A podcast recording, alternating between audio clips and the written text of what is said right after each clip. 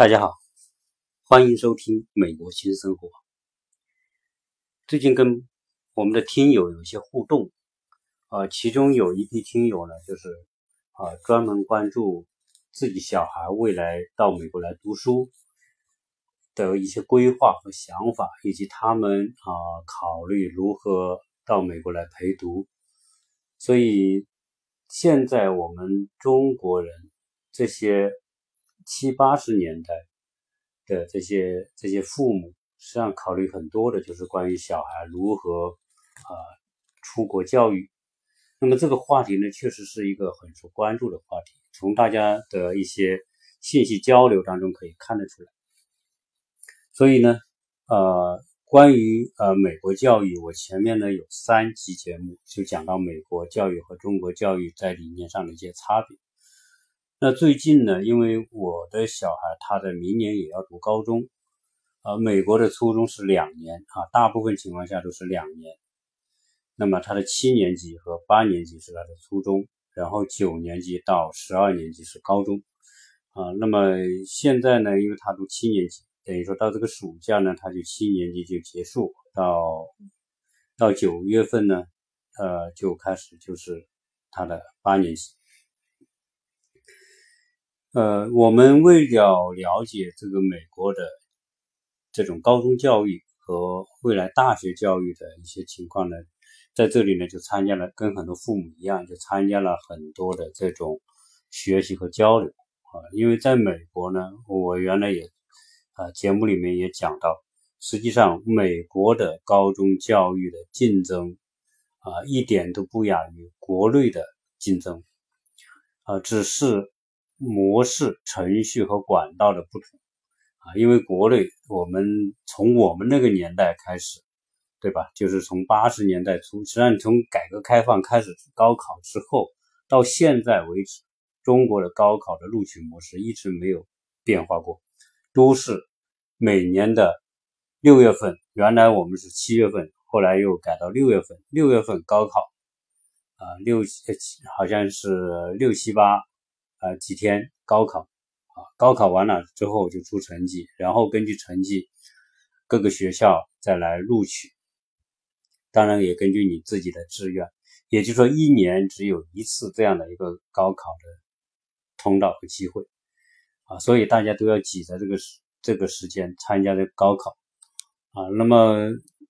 而且呢，在中国人录取的这个标准相对来说是比较简单的。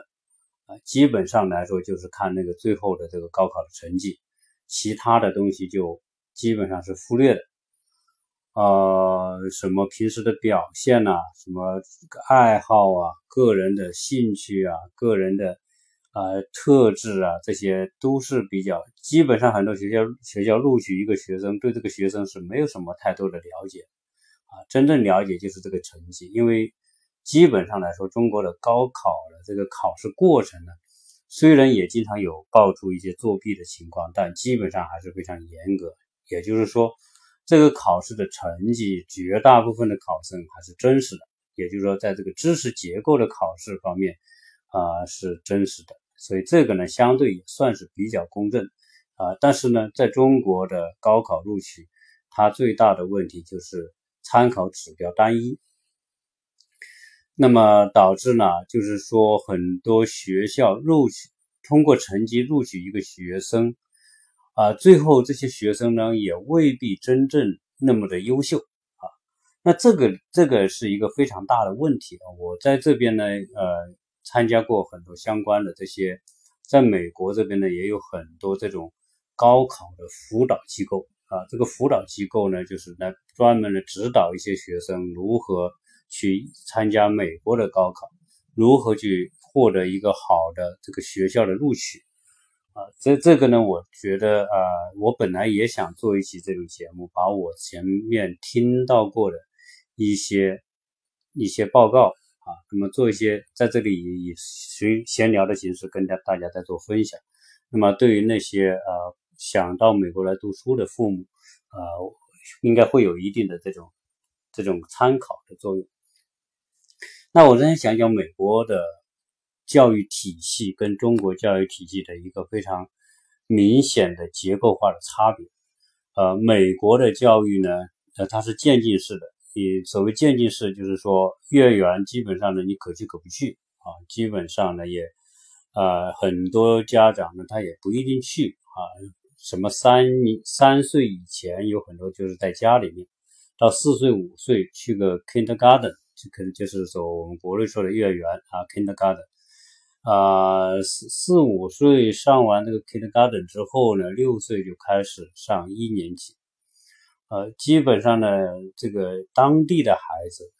或者来这边来的早，或者在这边出生的孩子，基本上他在 kindergarten 这个阶段呢，就打下了他的母语的基础。很多的孩子在三岁之前不上托儿所，不上。幼儿园的呢，基本上在家里。如果是中国的孩子的话，他基本上在家里还是以说中文为主。也就是说，很多的在美国出生的孩子，可能三岁之前也不会说英语啊。到三岁之后，四岁五岁去 kindergarten 的时候呢，基本上有个一年，可能半年、一年，他的听和说就就非常的啊，变得变得能解决了。就就小孩子就是满口的这种美国英语啊。然后呢，小学的六年一年级到六年级，基本上呢也是放鸭子。我的小孩来这边读三年级啊，在国内读完二年级过来读三年级啊，基本上呢就没作业啊，作业很也很少，也很简单啊，老师也要求也不严格，所以基本上呢，小孩子就是小学阶段呢就非常的轻松啊，但是呢，他的轻松之外呢，他在在这个学校还是有很多的教育的方式啊，比如说社交的方式啊，比如说动手啊，比如说启发式的一些教育啊，动手做很多啊，做一些东西，画一些东西啊，这个学校还是有的，只是说它不像中国似的，就从小学就开始填填鸭啊，开始填知识啊，但实际上他在这边小学呢，就这种填鸭的东西就少，比如说要你背的。要你通关的，在国内经常就会有通关，是吧？这个不通关不让吃饭，或者不让去去干嘛干嘛，一定要通完关啊再去。这边就没有，基本上呢就小学就是这么啊，作业少。当然呢，就因为这个小学作业少啊，没有这些呃课后的这种压力呢，所以大量的这种时间就会用在一些各种活动。所以我在前面节目里面也讲到，这个体育在美国教育当中的重要。在在一个人格成长当中的重要性，所以大量的时间就会去参加各种体育活动，呃，在而且在周六这个假期呢，你会看到这个体育场基本上就是挤得满满的，车停得满满的，然后家长孩子都在体育场面啊踢球啊、打球啊，各种各样的活动。啊，小学生这种是最多的，呃，慢慢的到了初中呢，就开始他的教育内容就开始丰富。那么在现在这边呢，它大概也是六七门课啊，六七门课，这主要的呢，也就是有历史、数学、呃，科学、呃，英语，也也就是我们说的这个相当于文语言吧，基本上是这样啊。那么有个体育啊，基本上我看我的老大呢，他就就那么几门课啊，所以呢就。初中阶段呢，他就开始呃开始强调阅读啊，这个在美国呢，阅读是第一位的，永远是把阅读放在最前面。所以基本上呢，就是很多你看这个网站搜各个学校它的排名考察的几个指标里面，一个是数学指标，一个是阅读，还有历史啊，基本上就是这几个东西啊作为衡量指标。好，那么实际上呢，初中阶段呢，它是不纳入高呃大学录取的这个参考指标的，也就是说你初中的成绩好坏没关系，基本上呢，它各个大学在在看你的资料的时候是不看你的初中成绩的，所以初中成绩不不纳入这种呃我们说递交材料的这个范围，所以初中好与不好呢，成绩上应该问题也不是很大，呃。所以初中呢，就是属于过渡阶段，就是从小学那种非常闲散的啊模式啊，过渡到高中之间啊，那么有两年做一个过渡，这两年就开始强调阅读，强调我们的知识的丰富程度，我强调兴趣、个人的某种爱好啊，也当然也有，因为他作业也不是特别多，所以还是有很多的时间会参加各种运动啊，所以初中阶段的运动也还是会比较多啊。真正的老美美国的家庭和学孩子们在这方面呢，初小学和初中的运动就比较多。那么这个一来呢，就会说，第一，小孩子从小会有一种有会喜欢某一项运动，因为他如果连续从小学到初中有那么七八年的时间，如果从事一项运动呢，他就对某项运动呢就会变得非常有有个人的这种深入的这种了解或者强烈的爱好，建立这这么一种终身的联系，就是说在运动个人。爱好和运动之间建立某一种深刻的联系，所以在这里面，每个人基本上都有一项运动是他从小就接触的或者比较喜欢的。好，那么初中阶段结束，初中八年级放假开始，也就八年级的假期开始，暑假开始，你所做的所有的事情都纳入到高校、大学录取的考察内容。啊，这个听友们听清楚，就是说，八年级的暑假开始，你所做的事情都要做记录，而且这些记录都会在未来的面试官审查你资料的时候，都会作为考试内容，都作为参考考察内容。那做什么呢？那基本上就分这几项啊，一个呢，就是在假期呢，呃，你要从事活动，各种我们说的。课外活动啊，在这美国我曾经讲过嘛，就是说美国的大学录取看三项内容，第一项内容就是你的 GPA，就是平时的学习表现。平时的学习表现就是说你平时上课，呃，做完成作业，包括各种小考、大考，各种老师布置的。呃，你要求你自己动手解决的作业啊，每一项都有会打成分数。一个学期下来，那么所有的你的学习过程的这种表现，呃，总结成一个分数啊。那么最高分是四分，呃，这样的话呢，就是说每一个学期都会有一个分，这个叫 GPA，GPA 就像一个导向嘛。那个，GPA 就是说这个过程当中，你初中一。一个学期或者一年，你的平时的学习表现怎么样？那么这个呢，就跟中国的不一样。中国可能会出现有很多孩子特别聪明哈。我记得我原来在在高中的时候，我们班上有几个人呢，就特别聪明，特别聪明呢。平时平时呢不怎么努力啊，是做作业啊，或者是干什么啊，这些学习上的一些，我看得出他就不怎么努力。但是呢，他考就考得很好，啊，然后高考一考也考得很好，都考了重点大学什么的。但在这里不是，就是说你虽然很聪明，你还是也很努力。老师布置你的作业，你仍然的老老实实去完成，因为每一项作业都会转化成 GPA 的一个分数构成的一个基础。所以你你你要是缺作业或者是迟到，这些都是会影响你的 GPA 的。啊，我这手机经常就会收到短信，就是学校发来的，说你的孩子有个缺席啊啊，那么你得去跟老师做说明。如果不做说明的话，你就会出在缺席在考勤这一块就会再影响你的 G G P A 的这个最后的这个成绩。啊，所以所以这边呢就有一个叫叫平时表现叫 G P A。第二个呢，考试那个面试官就不是面试，就是。就个大各个大学的这个这个招考的这个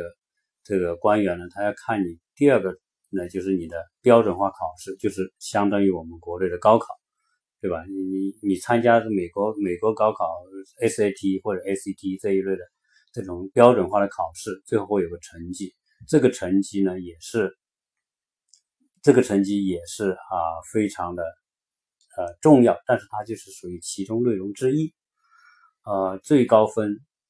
像 SAT 最高分一千六百分，所以很多好的学校可能都要你最少一千五百分以上，一千五百五十分，也就是说基本上就是在九十五分以上的这个成绩，相当于中国一百分呢，相当于九十五分以上这样的成绩。所以啊，在美国呢，这些这一类的孩子也很多啊。当然，在标准化考试方面，中国的孩子往往嗯表现的比较出色啊。所以中国孩子会考，所以呢，就在这方面呢，呃，很多学校对华对亚裔或者是华裔的，你考 SAT 的标准，同样一个白人，一个墨西哥裔的人或者一个非洲裔的考生，啊，嗯，都是美国公民。如果成绩录取的时候，可能这个这个呃耶鲁大学可能一一千五百分，他就可以录取一个白人孩子，但是华人孩子可能一千五百五十分，啊，或者是更高，甚至可能有他对有些有些族裔的，他可能一千四百分就够了。中国的华或者亚裔的，像印度的。啊，中国的、韩国的、日本的都是读读书很厉害的啊，那那分数就要比他们要高，高出百分之十，来录取来看你。那这个这个是不是歧视呢？为什么你对这个亚裔的、啊华裔的、印度裔的要求成绩就 SAT 高呢？啊，是不是在歧视呢？这个大家也要在讲。那我后面再讲这个算不算歧视？总之来说啊，反正你的成绩，你要考那些好大学，你作为亚裔的，你就得成绩，你就得比他们要高才行，才机会才有机会。好，那这是第二项，第三项呢就是课外活动啊，课外活动这一项在美国也是相当的重要啊，这个重要的程度呢可能不亚于 GPA 和 SAT 的标准化考试，因为。课外活动是考考招考官考察一个人的品行、个人特质、个人专长、个人性格的非常重要的一个内容啊，这个在中国就没有了。中国缺两个，一个缺 GPA，也第二个缺课外活动。那美国的课外活动是什么呢？就是说你你平时。所做的学习之外的各种有意义的活动，那这种各个有意义活动就可以五花八门。但是呢，基本上从你的初中初二暑假开始算起，你所暑假所做过的活动，平时所做过的各种活动，那这种活动就为什么五花八门呢？就是说，呃，首先你都要去做。如果你要想考一个好的大学，你因为这一块你是不能缺的啊。为什么不能缺呢？因为因为啊，各种推荐里面啊，各种推荐，你高考里面是有要有几个人的推荐。那如果推荐，其中有可能就是讲到你参加课外活动如何做的啊，如何在课外活动体现这个人的优秀的品质啊，这个招考官是招生官是特别看重这个推荐。如果特别是这个人是个名人、有声望的人写的推荐信。那又更分量又更不一样，所以，所以这个这个就是美国的这个在考察一个人方面，我我我个人的看法，它是比较全面的。那好，这个课外活动里面呢，你可以做各种各样的，你可能，那你可能所有公益性的，你比如说你你可能去说啊，去一些老人院去做服务，公益的，就是你去做服务。呃，你不拉是也也不是说去赚钱，呃，你去做了服务，做了一个小时，他们就会给你一个记录，你做了一个小时，那一年下来你做了多少个小时，他都有记录的。你去教会啊，去教会，你就是就去帮专门帮教会搞卫生吧，或者你在教会里面去演奏啊、唱歌啊，他也算你的这个课外活动。有可能是你去做环保，比如你去专门清理垃圾啊，或者做各种宣传。这个环保的这个这个推广啊，你也是算啊，或者说啊，比如说啊，你去别的国家做公益啊，你去中国那些落后的地方去支教，你暑假去那教教英语教一个月，那也算啊。那你但是呢，你你能想到的对别人有益的事情都算。课外活动的内容啊，这个所以我就不一一列举。那么关键是什么呢？第一，你做课外活动你不能凌乱。比如我这个学假期我做这件事情，我去教会跟跟搞卫生啊，你算。或者说啊，下个另外呢，你又去一段时间你又去老人院里面跟人家演奏，或者是别人跟别人陪伴，或者跟人聊天，就是你老换就不好啊。最好的就是说你选定一下你喜欢做的公益活动，然后从初中的暑假开始，一直做到高中毕业。六年当中，你坚持在某一个领域里面做事情，做记录，做公益，做课外活动，啊，但课外活动也不光是说你，你这个跟别人做公益，你可能自己做钻研也是课外活动。你你比如说你自己研究某种东西，你在某个特长上面的发展啊，持之以恒的坚持，这都是课外活动。那为什么他坚持说你要你你呈？现的课外活动的内容一定要要坚持要持续，而不是老换呢。因为这里面能够看出你一第一个人当中你有没有目标，第二你对你的目标能不能坚持，呃，以及在你的目标程度上你多大的程度付出多大的努力，以及接在多大程度上接近你的目标，达成你的目标实际上这一点是他们特别看重的，所以这样一来就会知道啊如何去做课外活动。而不是说想当然的去做课外活动，而且课外活动里面呢，也是你选择的内容不同，给招生官的这个印象也不同啊。所以课外活动它是一个综合内容，就是实际上说白了就是考察一个人的个人的性格、个人的品行、个人的我们说的这个意志力、个人的这种坚持、持之以恒。啊，面对困难，面对挫折，如何去克服，就是考察这个。你想想，我原来讲的国内的中国教高考的缺失里面，其中有一项就是因为其只看成绩，而实际上来说，对于一个人的未来的价值，比如说一个一个学校，它中国为什么？你看中国为什么很多高校出那么多人才，但是捐款就很少？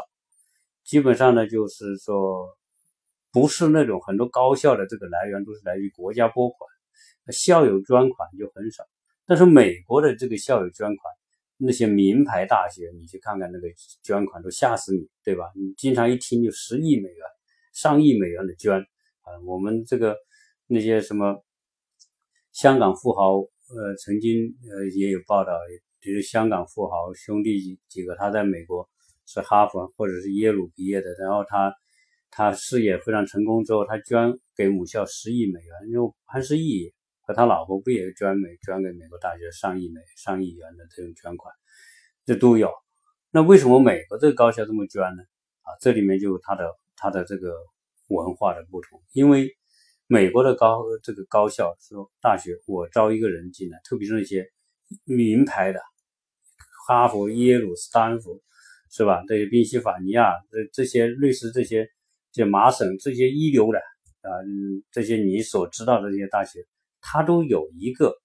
方向，就是说我招的第一，我的这个名额是有限的，我每年就招那么那么可能一一两千人，对吧？全球招那么一两千人，那我一定去选全球最优秀的人，所以也有很多国内的这些孩子被这些大学录取，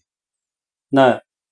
美国人，美国本地的、当地的美国人，他是吧？百分之九十都是给了当地的这个美国人，这些都是教育资源这是美国的福利啊，资源。那当然是培养美国人为主，当然他也招国际学生。那我招你进来之后呢，我第一，我不希望招一个非常自私的、以自我为中心的、没有领导观念、没有没有宽阔的视野、没有开阔的胸襟、没有胸怀天下的那种。那种内在品质的人，我就不招你。你成绩再好都没用啊！因为什么呢？因为我们培养的就是这些这些美国一流大学，说我就培养的是世界的这个影响和改变世界的人。那影响改变世界的人，首先你就要有那种关注天下，就是关注于需要关注的那些事情，然后把你的能力去改变，用你的能力去改变世界，推动世界的进步，对吧？去让世界变得更美好，你要去做这些事情。那如果一个人一个学生没有从你看从初中，呃从高中这四年当中，我我要考察你这四年当中你是不是具有这种品质？你平时的课外活动，你的个人特质里面表现出来是不是具备这种体品质啊，这个是关键。如果不具备这种品质的人，那你的 GPA 再好，你的 SAT 再好，我也不招啊。为什么？因为我不缺这种成绩好的人。在，所以在这些高，我们去参加这种培训，很多这种面试官都跟我们讲，如果是这种一流的美国的前二十名的大学，基本上报这些前二十名大学，这些成绩，我们说 GPA 的成绩和 SAT 成绩都是非常好的。所以在这方面，你就没有太没有什么明显的差别了。说白了，进这个门槛，你能来报我这个。这个学校的可能在这两这个 GPA 和 SAT 都是 ACT 都是差不多的，就是相差很小，看不出谁未来更有价值，更有对社会更有贡献。那么这个时候最重要的那一项就是人品的考察，就是课外活动啊，这个这个考察就变得很重要。那我一定要一个有社会责任感又有能力的。就说白了，品德兼备的人，那我这个时候我就看你的平时的这个课外活动的表现了，对吧？你看这个逻辑性很清楚。那我我培养一个学生出来啊，因为你的品品德、你的个人品质、个人的素质、精神层面就是很有内涵、很有丰富、很有很有可塑性的话，我就愿意打造你。所以，为了招这样的学生，经常很多学校真的给出极高的奖学金，啊，这些奖学金都吓死你，啊，那个我们我们前不久听了一个这个学校杜克大学，杜克大学呢是在北卡北卡罗来纳这个一个大学，杜克大学在美国应该也是属于排在前十名的大学，优秀的大学，呃非常棒的一个学校，呃，他在中国也招。他在去年好像是就是这一次吧，就招了一个中国的学生，呃，是一个青青海的一个学生。这个学生是一个非常贫困的这种放羊的一个孩子，十十大概十八九岁的样子。呃，这个那个招考官他说，为什么我们招了这个人呢？他说这个孩子呢，他在九岁之前都不识字。就没上过学，就是放羊。后来呢，九岁之后呢，才开始慢慢的识字，因为他生活很艰苦，然后呢，他要放那么多羊，啊，但是呢，后来他有机会学识识字啊这些东西之后呢，他就非常的刻苦。后来说他用两年的时间学完了别人的小学到初小学到初中的。这个这个内容啊，就是在那种艰难的条件之下学完这个内容。他后来呢，他参加高考，参加美国的这种高考，呃，他的成绩也非常的好，啊，所以呢，最后呢，就这个被这个杜克大学以全额奖学金录取。这些大学的奖学金啊，都非常的厉害，有的时候可能一年。他全额奖学金一年下来几万美金，基本上就是说，呃，你的学费和生活费全部都可以在这个呃奖学金里面解决。就说你因为什么？因为你够优秀，你够有潜力，那么这些学校愿意来来来培养这样的孩子。那你去想想，为什么美国的高？大学那么多人后面捐款，如果一个孩子，你说这样的这个放牛放牛啊、放羊的孩子，如果他得到全额奖学金，最后在最后他又变得啊美国优秀的这个学业毕业，那么有可能最后成为非常优秀的这个这个创业者，或者是这个对社会有贡献的人。或如果他真的是有几十亿的财富的时候，你说他捐个几亿回这个母校，难道难道不？不是顺理成章的事情吗？啊，所以在美国，这个为了人才，这些那些优秀的大学为了人才给出极高的奖学金，啊，这个实际上它的逻辑是非常清晰的。我觉得这个是属于真正的优秀，这个学校里办学理念当中，他真正的长远眼光以及他的这种社会价值。啊，所以所以在录取方面，我们就说他讲对人性、对人格的要求啊是非常的全面。那怎么来来考察这个孩子的人格呢？呃，这里面会讲，这个有些学校啊招两千人，可能是有两万人来报考，那就是说两万份材料，那基本上这个一个孩子们准备高考。准备这个考大学，在美国从十年级、九年级就开始准备了，啊，十年级、九年级开始准备，然后到了十十一年级就要开始写个人的论文，而他这个论文实际上就是我们说的个人传、个人自传，他就在在在这里面叫叫叫 essence，这个就是一篇文章吧，介绍你自己这个这个文章，而这个文章的重点。重点就是介绍你个人的优秀品质，而这个具体的做法就是说，从某一些活动，我们说课外活动，或者你自己从事的某一项活动当中，能够体现你在人格价值上的这种卓越之处。啊，而且呢，他这个写作文的方式五花八门。但是终有一点，就是说你这个作文，它基本上是，呃，六百字啊，六百字的这个一篇短文，要把你自己介绍清楚，你是谁，你有什么跟别人不一样的地方，而那么写这种东西呢，那在那是一个非常非常专业的问题。我对这个问题我也经常去思考，啊，所以如果是说这些朋友们，你们的孩子未来要考大学的时候，这篇作文是极其重要。它不是说你写的多高大上就是就就有用，不是的。这个美国人的思维，美国人往往会从从从小处来窥窥见一些大的这种事情。比如说，从一件很小的事情，有些人就会写一件很小的事情，而这件很小的事情可以看得出来，这个人具有非常卓越的、优秀的品德。那么，呃，可能打动这个招生官。啊，所以这个在所有的你的成绩，比如说你的 GPA 的成绩、你的 SAT 的成绩，以及你的各这种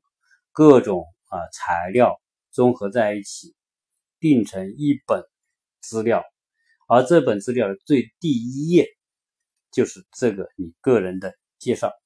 个人的自传，而个人自传基本上来说啊，都是有人辅导的。为什么有人辅导呢？因为这里面就是说，他有一个如何来写，可能一个人有很多东西可以写，但是呢他又只能给你这么短的这个篇幅啊。因为什么？你想想，你你写个几千字、几万字，没人看规定不能超过这么长，而且你要在这么短的这个文文章里面，把你自己的这与众不同之处能够讲讲的。讲的很清楚，而且呢，能够打动这个面试官。这个面试官如果一看你这篇短文，哎，觉得这个孩子不错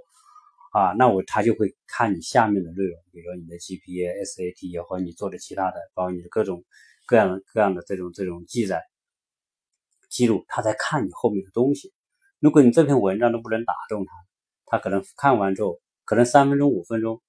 觉得啊，你这个这个这个孩子一般，他就把它扔掉了，就 pass 了，就就就。不不再考虑范围，他就真真先说白了，就是说面试官是一两万份资料给他在他们面前的时候，他就先看遍这篇文章，这篇自传，看完之后，哦，这篇自传这个孩子不错，那就像那个放牛放羊的那个孩子，哎呦，这个他讲他自己如何挑战自己，如何在这种艰难的条件之下，两年学完这个别人这个六七年的这个课程，然后呢，他最后还能够考。考进这种学校，然后最后他在这个文章里面讲，他说：“如果您这个学校不录取我，简直是种犯罪。”这种话在中国人说可能看不爱不爱看不爱听，但是美国人爱看这个。你你够自信，你敢说这样的话，你说明你够自信。那这种这这边一看这个评价，哎，可能这有内容在里面啊，啊，有值得值得他去往有。吸引他进进一步去探究的这个内容在里面，呃，他就把这种材料放到他要考虑的范围之内，就分别啊，这个我要的放到左边，不要的我可能就放右边，这个可能右边一大堆，左边就几份，啊，那些特别那些名牌大学，那你去想一想啊，这个可是不容易。那那要首先要这个招生官要先入招生官的眼，你这个人怎么样？他没见过你，对吧？就看你的这个文章，看打动他，然后后面再慢慢跟你了解，了解你的这个其他的这个内容。好，所以基本上来说呢，在美国的这个招生，可以说，为什么我原来讲美国的高考的？竞争的这个激烈程度是不亚于中国的，因为美国呢，它这个 SAT 它每年考那三四次，对吧？这个是不一样。你第一次考的不行，第二次再考，第三次再考，只是说什么呢？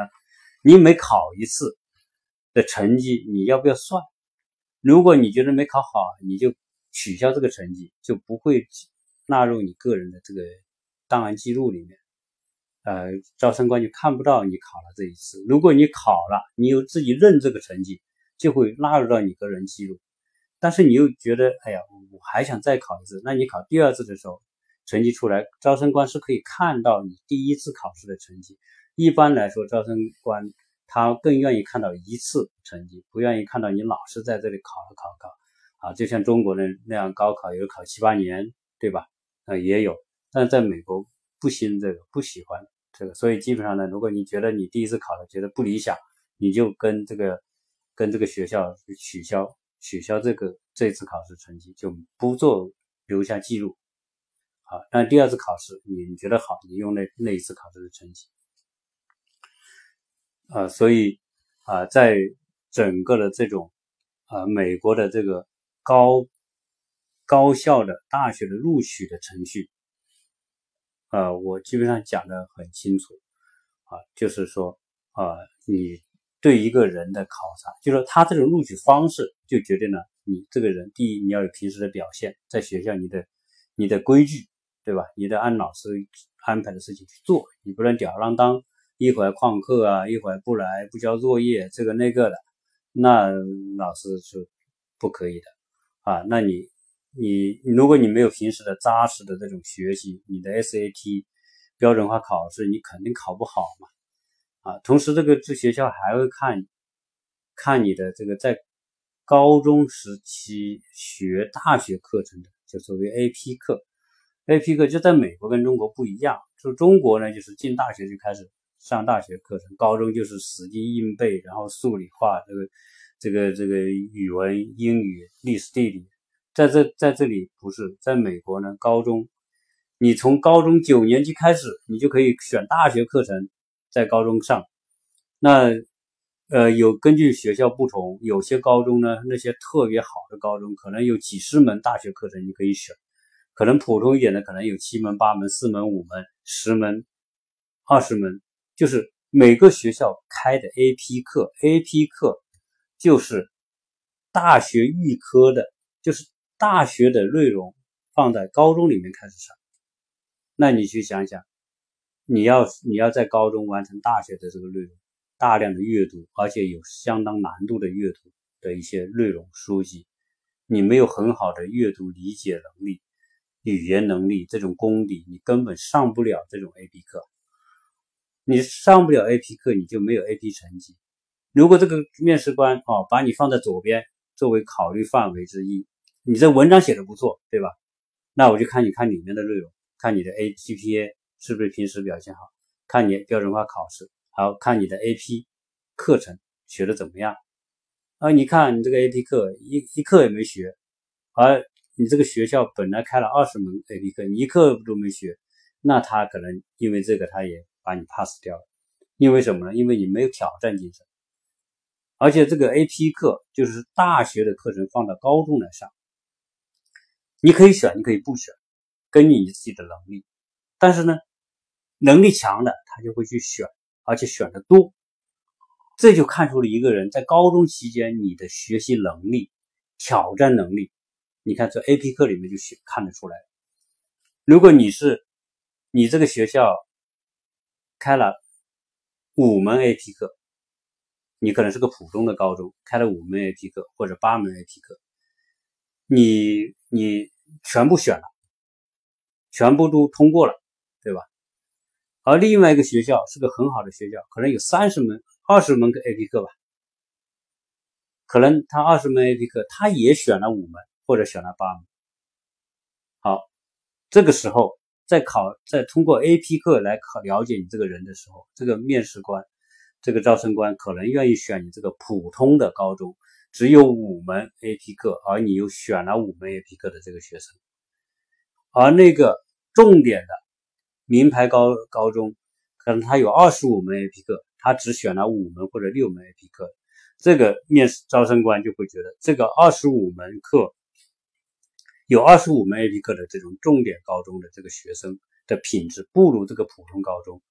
只有五门 AP 课的高中的这个学生的品质，为什么呢？因为这个招生官会想，你在这么好的高中。有这么好的资源，你你不重视这个资源，也就是说你很轻视你手手中手中拥有的这些资源，你对自己的要求不高，对自己要求不高的这个这种人的潜力肯定是不够大的。这个普通高中的这个孩子，他虽然他虽然说只选了五门 AP 课，但是呢，五门 AP 课。他都选了，而且都通过了，那说明这个孩子在他所处的这个环境当中，有的资源呢充分去利用，他的上进心、他的努力、这种好好强，在这方面是可以看得出来的。所以，所以在这方面来说呢，就是说他的逻辑是不同的。那也可能会说，哎，这个重点的高中，他有二十五门 AP 课，你选了。八门，你这个普通高中五门只选五门，那我八门不是比五门多吗？那我那我是不是这个八门的比这个五门的他一定会觉得好呢？也不是，你可能在有二十五门课，你可能选到十门、十五门，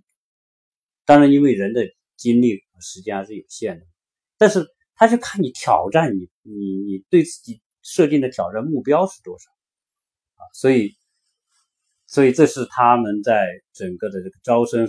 对一个人的考察的逻辑、逻辑思维上的差别啊，所以在在这边呢，基本上来说，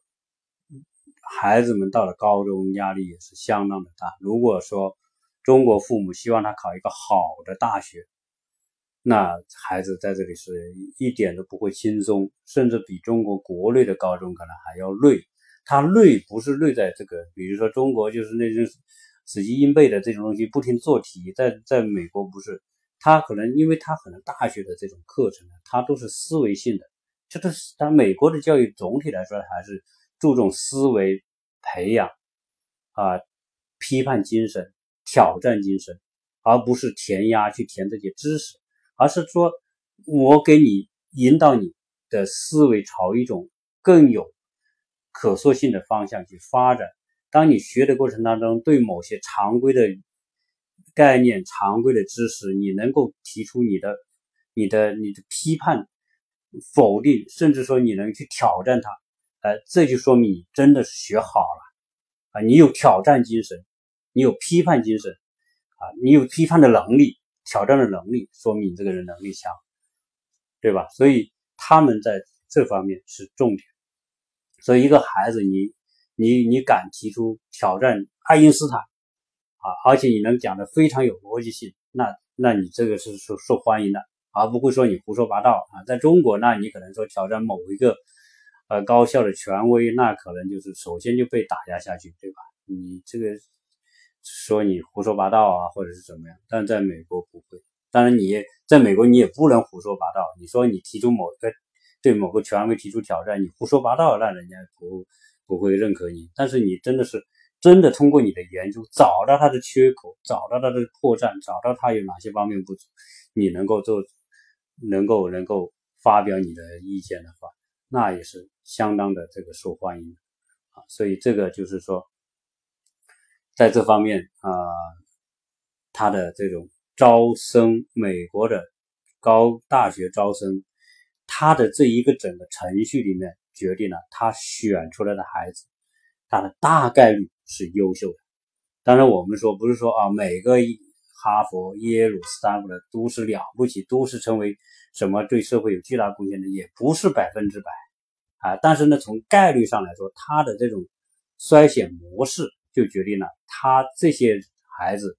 能成为杰出人才，对社会有贡献、对社会有担当担当的这种概率